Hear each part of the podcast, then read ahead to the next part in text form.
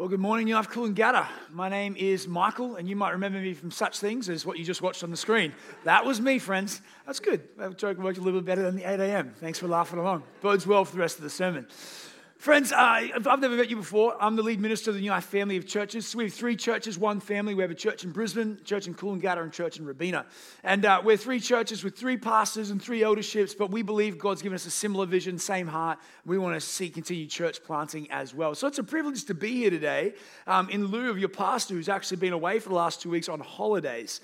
Now, what I love about New Life Coolies, whenever I come, it's like a warm hug, this place. It's like you rock up and you feel like, you know, I don't, I've not even met half of you, but half of you waved at me already just because you thought I was a new person. That was awesome. We had a comment on our Facebook page at Life Coolie a couple weeks ago that was like, it feels like the whole church is the Connect team. Now, some of you are like, I don't even know what a Connect team is. They're the people that stand at the doorways with the shirts waving you in. That's all of you. That's amazing. But you know what I know is that culture comes from the top. It comes from guys like, when I say top, that's the wrong way to talk about the kingdom, but it comes from guys like Scott and Georgie Wrigley, who are just like beautiful pastors of this church and the team and the ministry, and it bleeds down out. So it's an honor to be here today. Um, I was speaking to Scott last week. He's excited to be back with you all, but he's also enjoying resting. How good's rest? Amen? Fantastic. Now, on the screen just then, we heard about New Life Conference. New Life Conference is something God's put on my heart for a long time. And, and it's been this sense of one of the only moments we're going to get everyone part of the Life family across Queensland in the room together. Now, this week, we've had a whole bunch of registrations flying in from New Life Coolangatta. But what we know is that some of you haven't yet registered. We don't want you to miss out on this great opportunity to be in the room. We're going to have food. We've got Mark Sayers, Julia Bell. Um, some of the New Life team will be sharing and speaking. But here's what we're believing we're going to encounter God together, be aligned behind His vision for our family, that the future will be better than the past, that the best days are still to come. So I've got to ask you if you have not registered yet, that QR code in front of you, kind of the cards, it's your gateway to everything. You can register there, and we'd love to see you um, in just a couple weeks' time at New Life Conference. Having said all of that, it's now time to get to the Word. Would you join with me as we just pray for a moment? Loving God we still our hearts before you.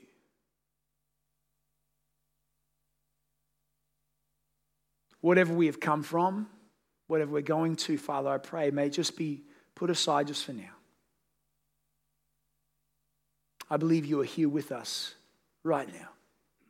Whether we feel you or do not feel you, it does not change the reality of your presence. I thank you for that. Thank you that we have access to that which many people for years and centuries longed for. God, may we not take you for granted today. Still our hearts.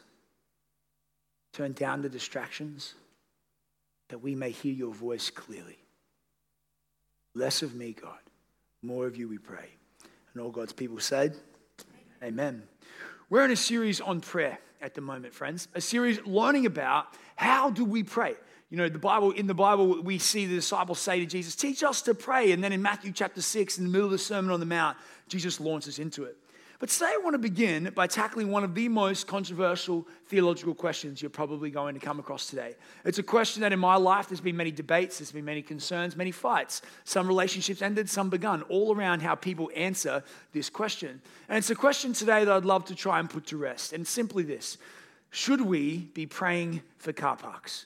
Should we be praying for car parks? Now, some of you are like, what are you meaning? Like a car park, like duplex story thing? No, I'm talking about, you know what it's like. You're at Pac Fair or Robina at Christmas time, and it's the 24th of December because you, like me, have decided that you would leave everything to the last minute. However, you and the whole Gold Coast also have the same idea in your mind, and everyone descends. It kind of becomes like this unique purgatory hell situation, all in this middle shopping. You can't even get into David Jones yet because the first half hour of your experience is just you looking for a space to park your car. Now, in that moment, if you were raised in church, or maybe you have experience with faith, or maybe you have that annoying grandma or friend that's in your car, someone someone, or maybe it's your mind, comes up with the suggestion hey, maybe we should pray for a car park, right? Now, some of you are laughing, some of you are scoffing, some of you are like, that's what I do every time I go to the shops. Now, there are different reactions here. Some of you are sitting there going, 100% you should pray for the car park. Name it and claim it, baby. Let's go. Jesus provides all things. I can't wait for my park ark next to the pram and disabled parks, pole position, baby. That's where you're at. Some of you are over here and you're in the, you're in the Michael crowd. You're in the cynical crowd. When you hear people praying for car parks and you're like, you really think the God of the universe, who knows the number of the hairs on your heads, who's orchestrating all eternal realities right now, wants to put aside holding all things together to lean in and give you a park at Pacific Fair. What the heck are you on about, right? Like maybe that's where you're at. Now, maybe you're over here and you're exploring faith, you're new to faith, or you're not a Christian at all, and all you're thinking right now is Christians are crazy, man. Why are you guys praying for car parks at all? Just get better at shopping earlier. And to you, I say, don't judge in church, my friends. There's this sense, some of you like, is he serious? A little.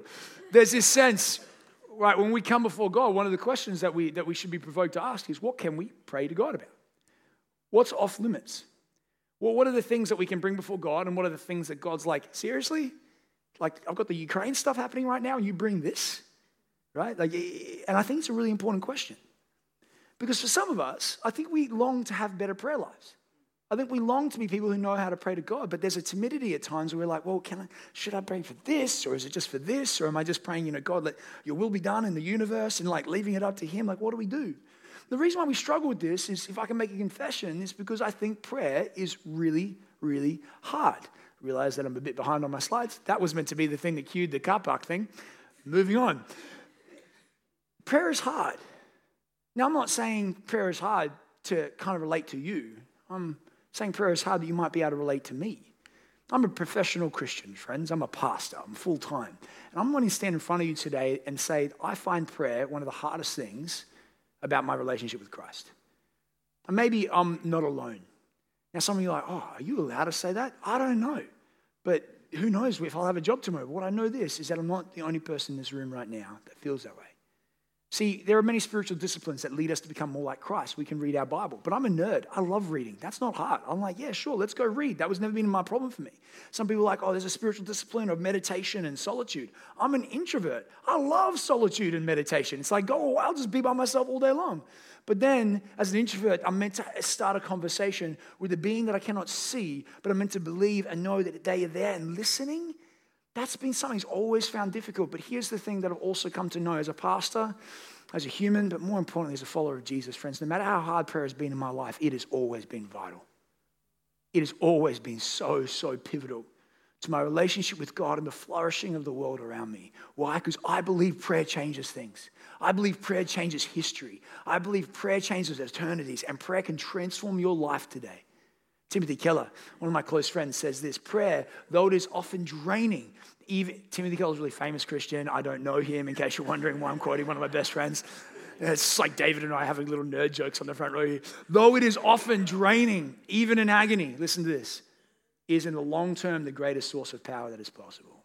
This guy started one of the biggest church planting movements in the world, and he says prayer is draining and in agony, but boy, it's powerful. Friends, I believe prayer is hard because it's central. I believe prayer is difficult because I believe there's a spiritual warfare that's trying to tell you that when something is difficult, it's not worth it. But the kingdom of heaven wants you to know that revolutions begin in the words of prayer. That's what we're hoping for today. Corrie ten Boom says this Is prayer your spare, is prayer your steering wheel or your spare tire? Is prayer where we run to when we need a car park or where we run every morning? I believe that this series, my heart, my hope for New Life, when we were planning a series, me, Scott, Fiona, and Alex, and the pastors of New Life, our heart was this, is that prayer would no longer be the spare tire of New Life Coolangatta. It would be the steering wheel of everything that we do. And so we plumb the depths of the Lord's Prayer together. We started a couple weeks ago with, with David launching into Our Father in heaven, hallowed be your name. We learned that we have the same access and relationship to God that Jesus does. Last week, Katie Baldwin came along and said, We can pray this prayer, Thy kingdom come, Thy will be done. Where we can look at the grief and the pain and the suffering in this world. We go, This isn't God's heart for the world. God, let your kingdom break in here. And we join in and praying that this world would be blessed, that wars would be stopped, and that suffering will one day cease. We can pray that. But then Jesus pivots, and in this moment, he turns around and he, he goes from like heavenly scales and like kingdom invasions, and then goes, and then also, amongst all that, God, you know, just give me my daily bread. And it's a really weird juxtaposition. When you actually step back from the familiarity we have with the Lord's Prayer, the scope is so bizarre. It's like eternal realities. Hey, I need something to eat this morning as well. As we're, you know, seeing the kingdom come and whatever. And what does this show us? What does this tell us? Well, friends, what we're going to do today is I believe there are three questions that we need to really be challenging and asking when we come to this topic of prayer. Number one, what does the prayer that Jesus gives us teach us about the character of God? What does the prayer that Jesus gives us teach us about God's invitation? And what are the things that are going to hinder? The obstacles. What are the things that are going to detract us away from wanting to pray at all? Because, friends, Jesus doesn't give us this Lord's Prayer so that we might, we might have a formula for prayer. This isn't like a mathematics equation. If you do A plus B, you'll get C. The Lord's Prayer is not the way we manipulate the arm of God to do what we want. A guy named Edmund P. Clowney says this The Bible does not present an art of prayer, it presents the God of prayer. What Jesus is wanting you to know today is not how you can say these six lines and suddenly God will do whatever we ask. It's how you might get to know a relationship with God. And so, what does Jesus do when first thing he does when he's teaching us how to pray? Does he give us a position? Sit like this? Does he give us an outfit? Wear this? Does he give us a place? No, he gives us words. Why? Because every relationship starts with talking. Every relationship starts with talking. There is no relationship in the world that is healthy that has been started by two people staring at each other for prolonged amounts of time. That's bizarre.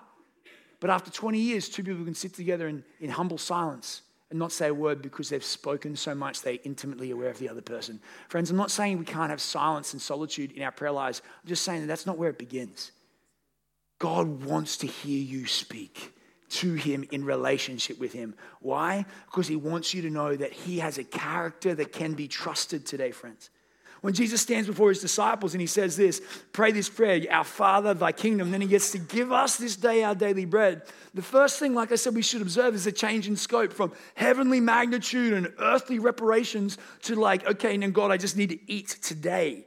Why is this so significant? Why does God's scope change? Because I believe in teaching us that God is a God of scope, we recognize that He is simultaneously holding all things together in His hands and intimately passionate about what you're facing right now in this moment.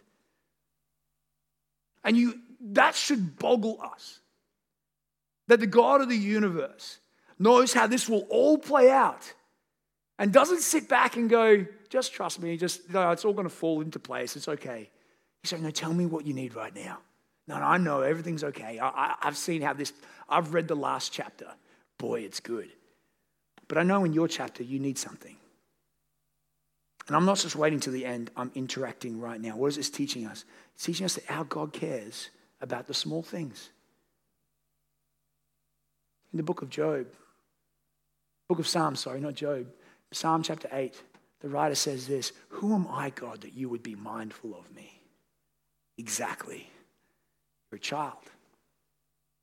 And when he says this to the disciples, the disciples are remembering a moment that happened thousands of years before when God first revealed this part of his character to his people. In Exodus chapter 16, thousands of years before Jesus roamed the earth, the Israelites have been led out of Egypt, out of slavery under the Egyptian rule, into the desert to be their own people, shaped and formed by God. But they don't know who God is yet. So they don't know if they can trust him. Because in the past, their provision has come from slave owners and rulers, and now they're in the middle of the desert, and they're like, where's that provision going to come from? How can we trust this God? And so in Exodus chapter 16, what we see is God step in and show off in a beautiful way. When the people grumble about not having enough to eat, God says, I will provide for you.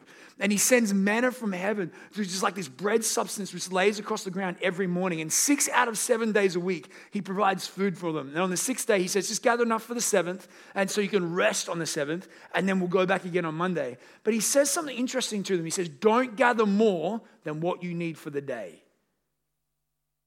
And when we ask, well, that's a really bizarre thing. What was God trying to teach the Israelites? These Israelites who didn't know if their masters would give them the next meal, they didn't know if they would flourish or if they would thrive. And now in the middle of the desert in uncertainty, and God's trying to teach them, you don't need a stockpile with me. You don't need to create a share investment portfolio of manna in the desert, hoping it grows exponentially so you can have some in the future. No, no, no, no. I am the God who holds all things together, and I am the God of the Israelites in the wilderness who provides for you daily. What's he trying to teach them? I have created you and designed you to need me. Some of us have forgotten that. We treat God like a spare tire. There's a great quote that says there's no atheists in foxholes, or another version would be there's no atheists in crashing planes. We all cry out. Help me when we need it. But God's saying, I don't just want to be the God of the crisis. I want to be the God that provides every single moment of your day.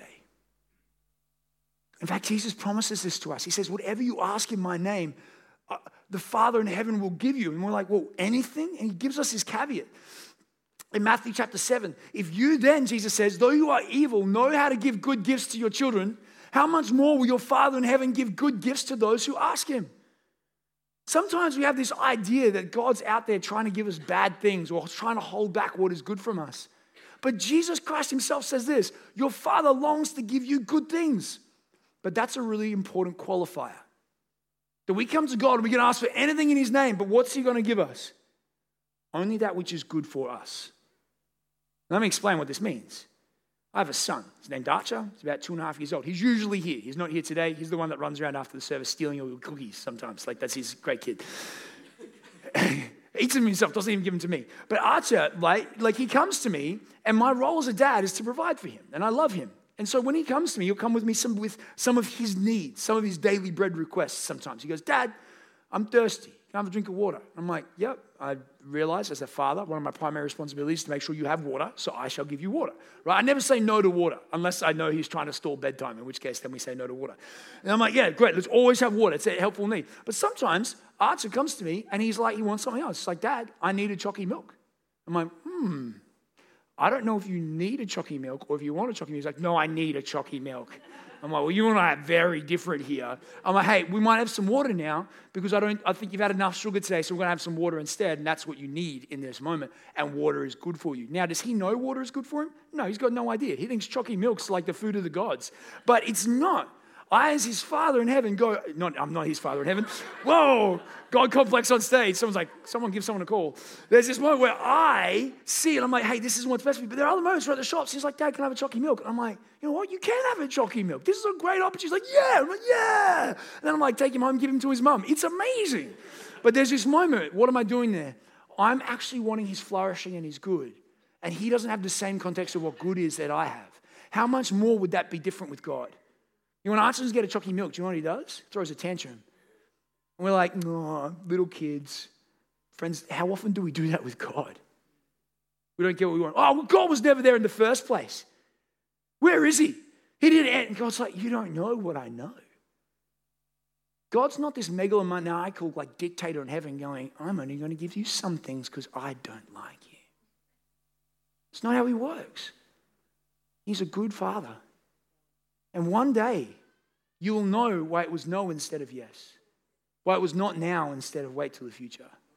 But we trust his character more than we trust anything else in the world. And this is central to what Jesus is trying to invite us to do here. He's trying to say, you can come to God and bring your needs and requests. And friends, I think some of us have stopped bringing our daily needs before God. Because we're more obsessed with our own character rather than God's. But God's invitation here is not just to be your Father in heaven, hallowed be thy name, not just for his kingdom to come so that war and famine might cease, but that he might be invited into your everyday moment. But here's what's interesting about what Jesus does this prayer is not just about you. Give us this day our daily bread. Let's say, let's say it together. Give.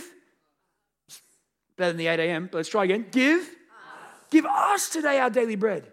Which means that when we pray this, what Jesus is actually inviting us to pray is to pray for our community. How many times do we pray for the needs of those around us? A guy named Martin Luther, great reformist thinker, says this when you realize what's happening in this prayer, you realize it's actually a prayer of social innovation. If you were to pray, give us today our daily bread, and you go to your fridge, you're like, oh, I brought two loaves. I'm fine, God. But you know this guy over here is starving without a bread, and you go, give us today our daily bread. Would not the hand of God provoke you to be the miraculous provision of God for someone in your world? To say, give us today our daily bread, does that mean that God might be inviting us to pray that the social injustice, the institutions, the economic changes that are happening that are causing economic instability and inequality in our world might come to an end so that we might have access to our daily bread? This isn't just about our daily needs, it's also about a God who cares about social justice. Because that's what I love about Cooley. When I hear Scott talk about people who come on site here who are maybe going through hard times, it's not, well, you know, come back during the week, we'll see what we can do. I've heard stories where people have bought them food or reached out and comforted. Because to pray, give us today our daily bread is to make our community have what it needs. And here's what I know, friends. Sometimes God is going to use you to be the miraculous provision for someone else's prayer being answered. That's how God so often works. What a beautiful thing that we pray when we realize the heart of God is not just about giving you your wants. No, Peter, uh, this guy named Peter who wrote 24 7 prayer movement and wrote a book called How Can I Pray? Beautiful guy. He says this this prayer is not about tomorrow's wants, but today's needs. Today's needs. So, friends, do you know the character of God is to give you good things? Do you know that? Because the second thing that we have here is we have an invitation. We have an invitation from God to step in and petition Him. Everyone say petition. Didn't say this in the 8 a.m., just 10 a.m. exclusive, just for you guys, because you're my favorites. Not really, don't tell them. They were lovely people at the 8. no one's laughing at that joke. I will not say that joke again. Someone's going to ring someone from the 8 a.m. and be like, Do you know what he said about you? And I'm going to have the whole email line. All right. Now, when we say the word petition, what we're talking about here is a form of prayer.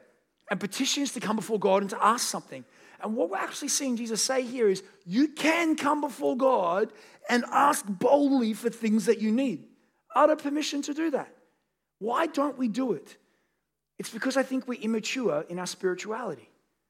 Because what I think Jesus is praying here is not only that we would see our daily needs met, it's that we grow in our spiritual maturity. Now, when I say that, some of you are like, oh, what does that mean? Well, let's, let's think about it. What does it mean to be mature in the world? If someone's mature, what does it look like? Now, I'm not talking about age, like it's not a physical thing, but you know someone's matured when there's certain things that happen in their life. How come you don't call an infant mature? There's some very clear reasons. How come some of you call a 21 year old mature?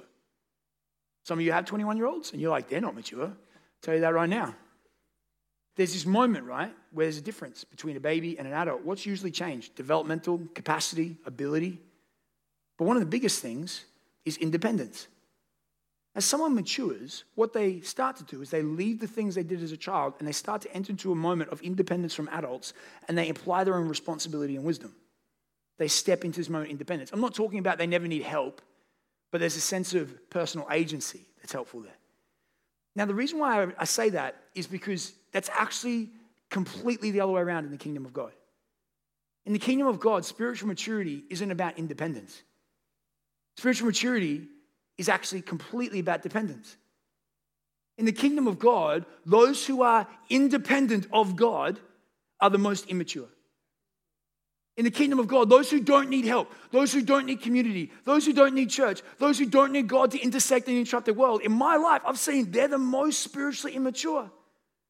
Because in kingdom of God, we're called to have a childlike faith. We're called to be like the little children. What is so critical about little children is dependence. They know they can't do it on their own. And friends, one of the key things that Jesus is inviting us into is he's giving you permission to be vulnerable and weak. He's saying it's okay in God's kingdom to not be okay.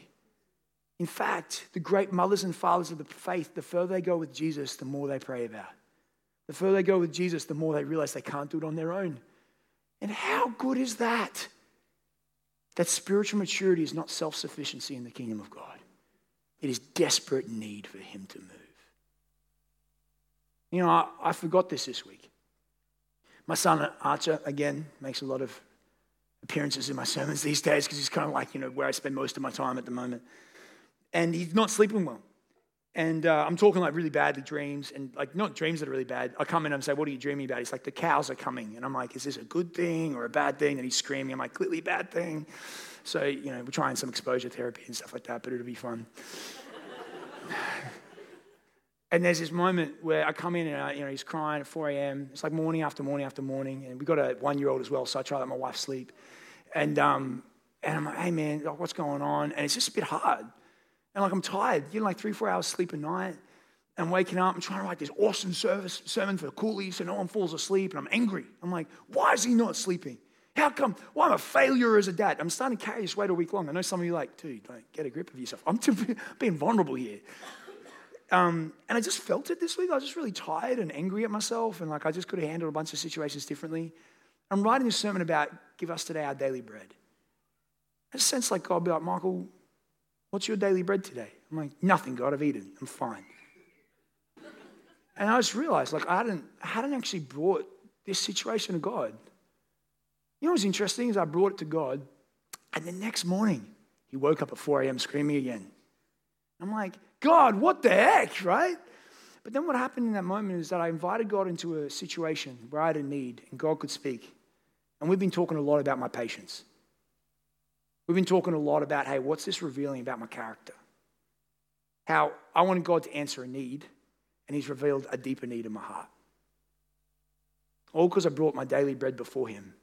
But He hasn't answered it the way I hoped. But boy, it's been good. Friends, some of us are not submitting our daily breads to God, and we're missing out on what God wants to do in our life because we're wanting Him to be an ATM machine of just giving us everything we think we need. So much of this is about trust. When you come before God, Pete Greig says it like this He says, when you ask God for stuff, the first thing it's relational, it's not transactional. God, make my son go to sleep. Poof, thank goodness. I'm going back to bed. That's not the win. The win is God stepping in and talking to me about that moment and building relationship with me. The second thing is vulnerability. Do you know how hard it is for parents to admit they're not doing well as a parent? Most parents don't do that. It's a competition. Amen to the parents out there. Sometimes I can feel that way. No one else is like, no, that's not the way it is. Because it's a competition. You're trying to be better than me. Right? But this is smart. We're like, actually, you know what prayer is? It's vulnerability. Prayer is actually coming before God and saying, I need help. Prayer is intentional, it's not passive. Prayer is this moment of going, hey, God, if you could rock up, this is what I'd love it to look like. Friends, you know what is going to kill your faith faster than anything else? Self sufficiency. Not needing Jesus to be in your world. Maybe you're here today and you just got a whole closet full of demons right now. Like there's just stuff happening and you're just like weighed down. Can I say you are ripe for a deep relationship with God? He knows how to handle darkness. He knows how to handle pain. He knows how to handle weakness. I'm living proof of that.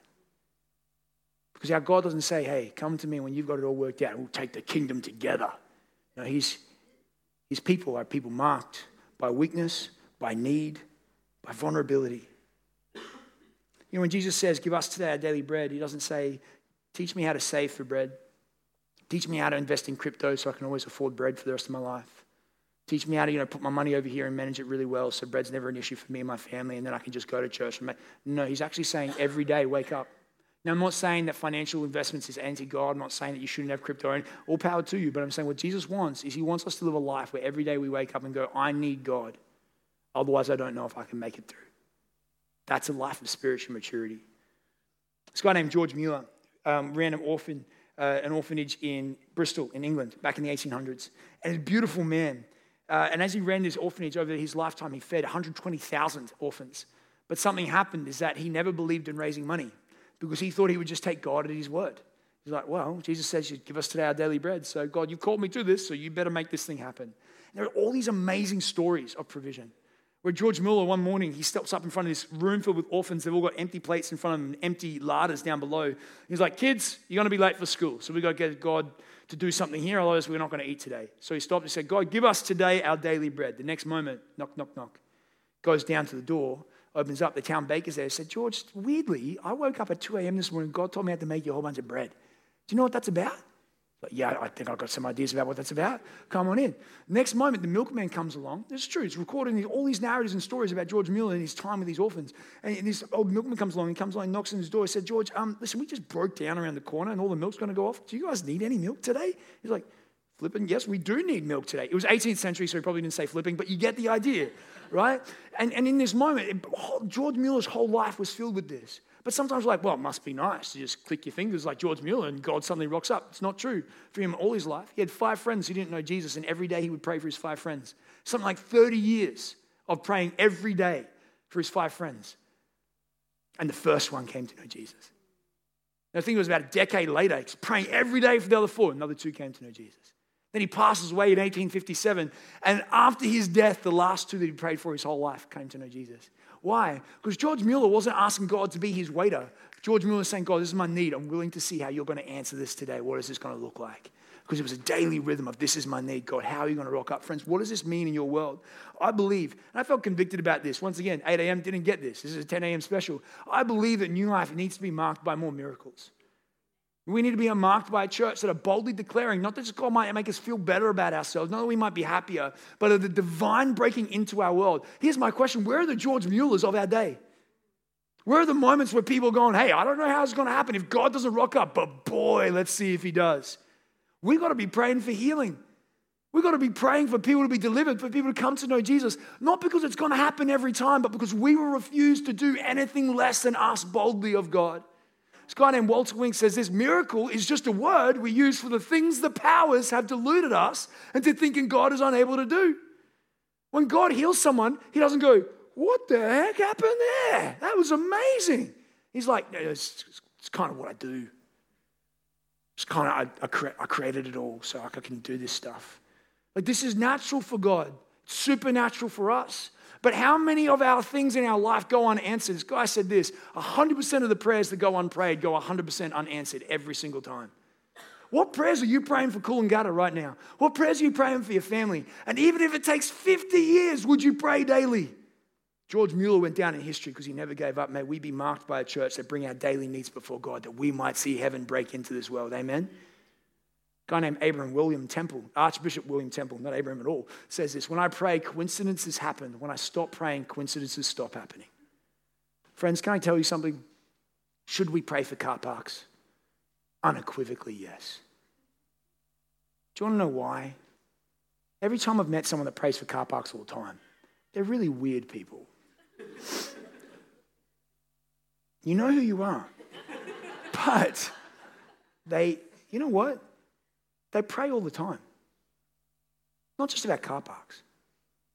Can I tell you what it's true about myself when I've ridiculed people for praying for car parks? I don't pray for much. It's because I'm too cynical. But as I've allowed God to teach me, it's a couple of years ago now, I remember he convicted me. He's like, Why don't you want to ask me about a car park again? I'm like, Oh, because you don't care. He's like, Oh. Just remember the sense of God being like, So now Michael is the arbiter of what God cares about. When you invite God into your world, and you say, hey, God, I just need a car park, and a car park happens, you know what I do next? Man, that's pretty cool, God. Thank you for that. How is that a negative thing to happen next? And if a car park doesn't happen, I'm not like, well, God, what were you doing with your world today? Like, what's going on? Like, there's this humility. Because what, here's what it is it's not just about car parks, friends. It's about our friends that are struggling with cancer.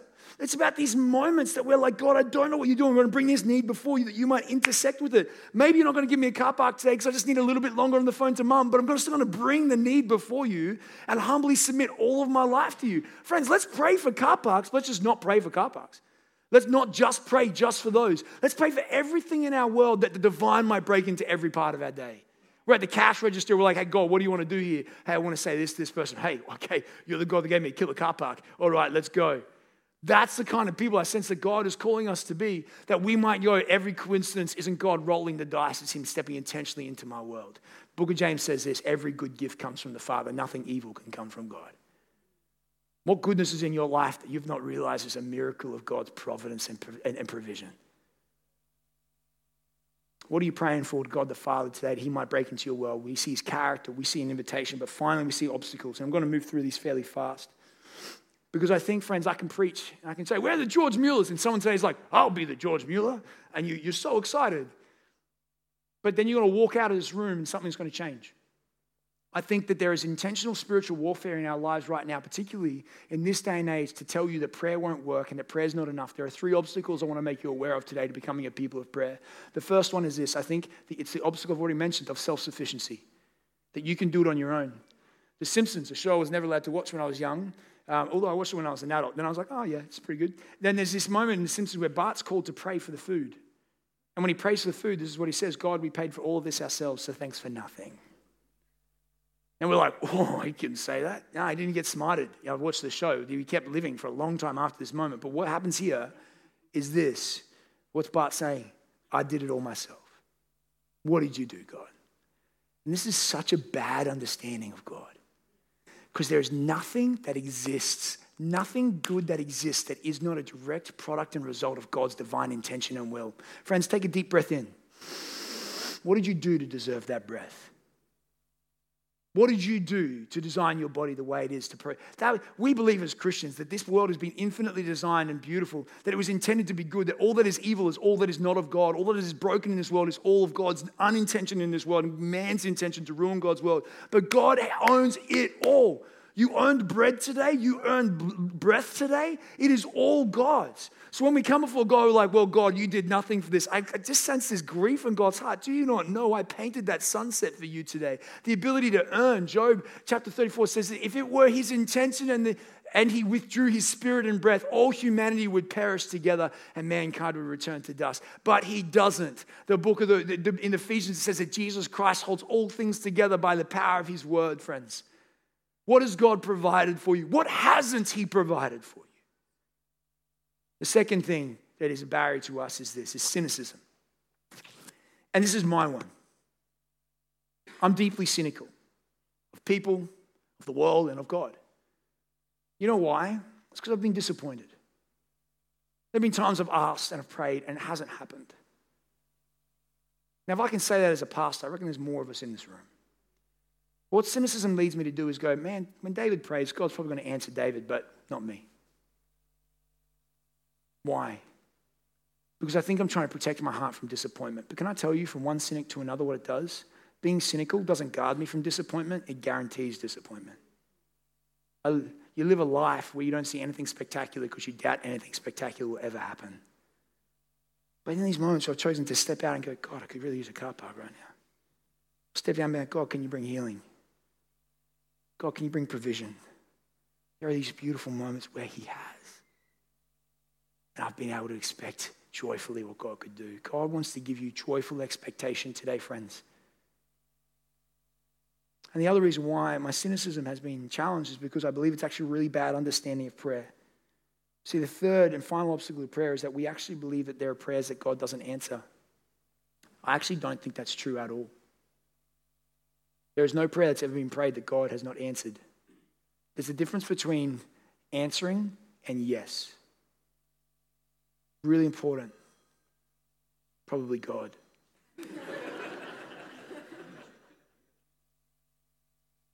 In this moment, Pete Greig, he wrote this book, um, you know, A Guide to Prayer. It's a really good book. And Charlie, I invite you to go read it. And he says in this book that God answers with traffic lights. Not really, like when you're driving, but there are three ways God answers prayers. I've talked about this before here at Cooley.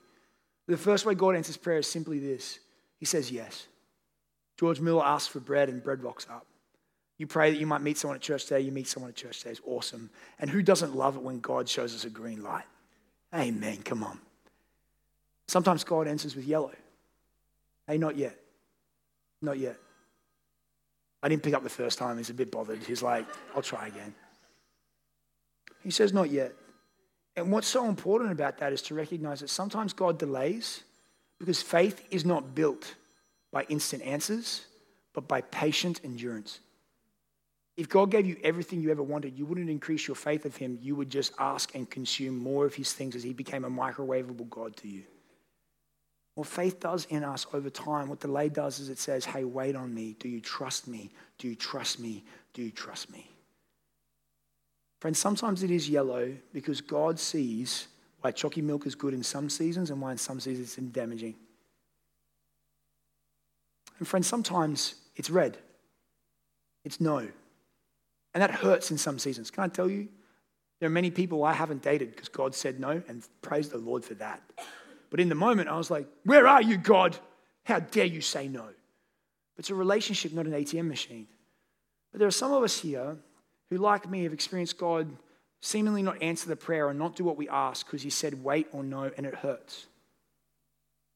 I don't know why God didn't heal my mum of cancer instantaneously. Well, I've seen other people in my ministry when we prayed for them healed like that. I don't know. But in that moment, I don't try to understand why.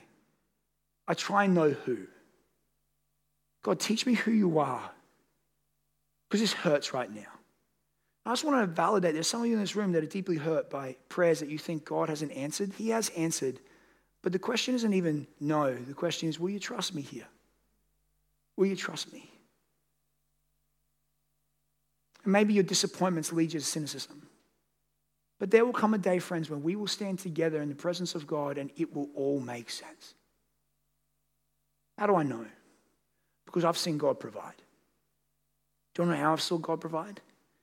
2,000 years ago, in response to my brokenness, in response to your brokenness, where what I needed was a better life, a better way, and a better day, He stepped down and became a human. Jehovah Jireh, God who provides, stepped into my world. He rocked up and he said, This, I want to show you what life. Ooh. It's all right, everybody. I want to show you what life is. I want to show you what the world is. I want to provide a way out of your sin. And so he sent his son, Jesus Christ. Friends, if you're struggling to, te- to understand the character of God, don't look to your answered prayers to know whether God can be trusted or not. Look to the person of Jesus Christ, who's the fullness of God's personality, character, and goodness made flesh in this world. And in him, we see a God that doesn't run from suffering. But do you know what we see in Jesus? I've said this before at Coolangatta too. We see God here, no. We see Jesus receive the red light. I'm not sure we know this, but God didn't answer Jesus' prayer the way he wanted to. The Garden of Gethsemane, Jesus is down on his knees, he's praying to the Father. He says, If there's any other way, take this cup from me. I don't want to have to go through the cross, but your will be done. In that moment, Jesus comes before God with a prayer and he has to trust his Father in heaven has a better way forward. Because God said no to the Son, he now can say yes to us.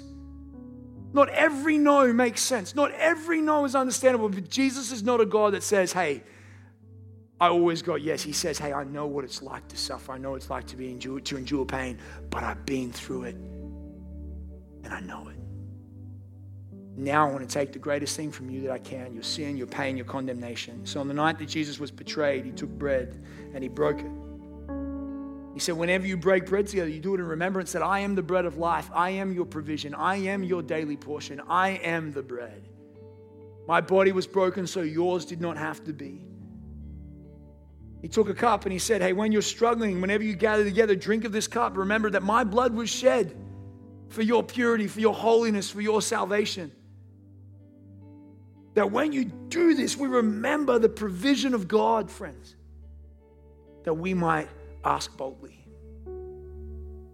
So if you want to take the element with me today, and if you want to participate in what we call the holy ripping, would you just hold the, the wafer biscuit with me? Just hold it. Apostle Paul says in 1 Corinthians, he says, Don't do this lightly. Come before God, examine your hearts and allow God to restore what has been broken in this moment. Where in your life are you more self sufficient than God dependent? Why don't we bring those moments to God right now? Let's pray together. Gracious God, for those parts of our life where we have relied more on ourselves than we have on you, we ask for forgiveness.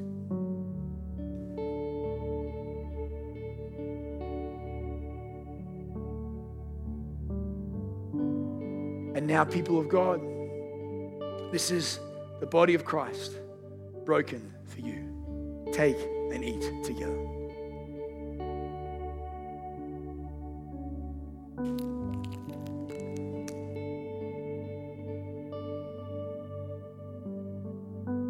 And as you do, wherever you are, would you just stand with me as we prepare to drink together?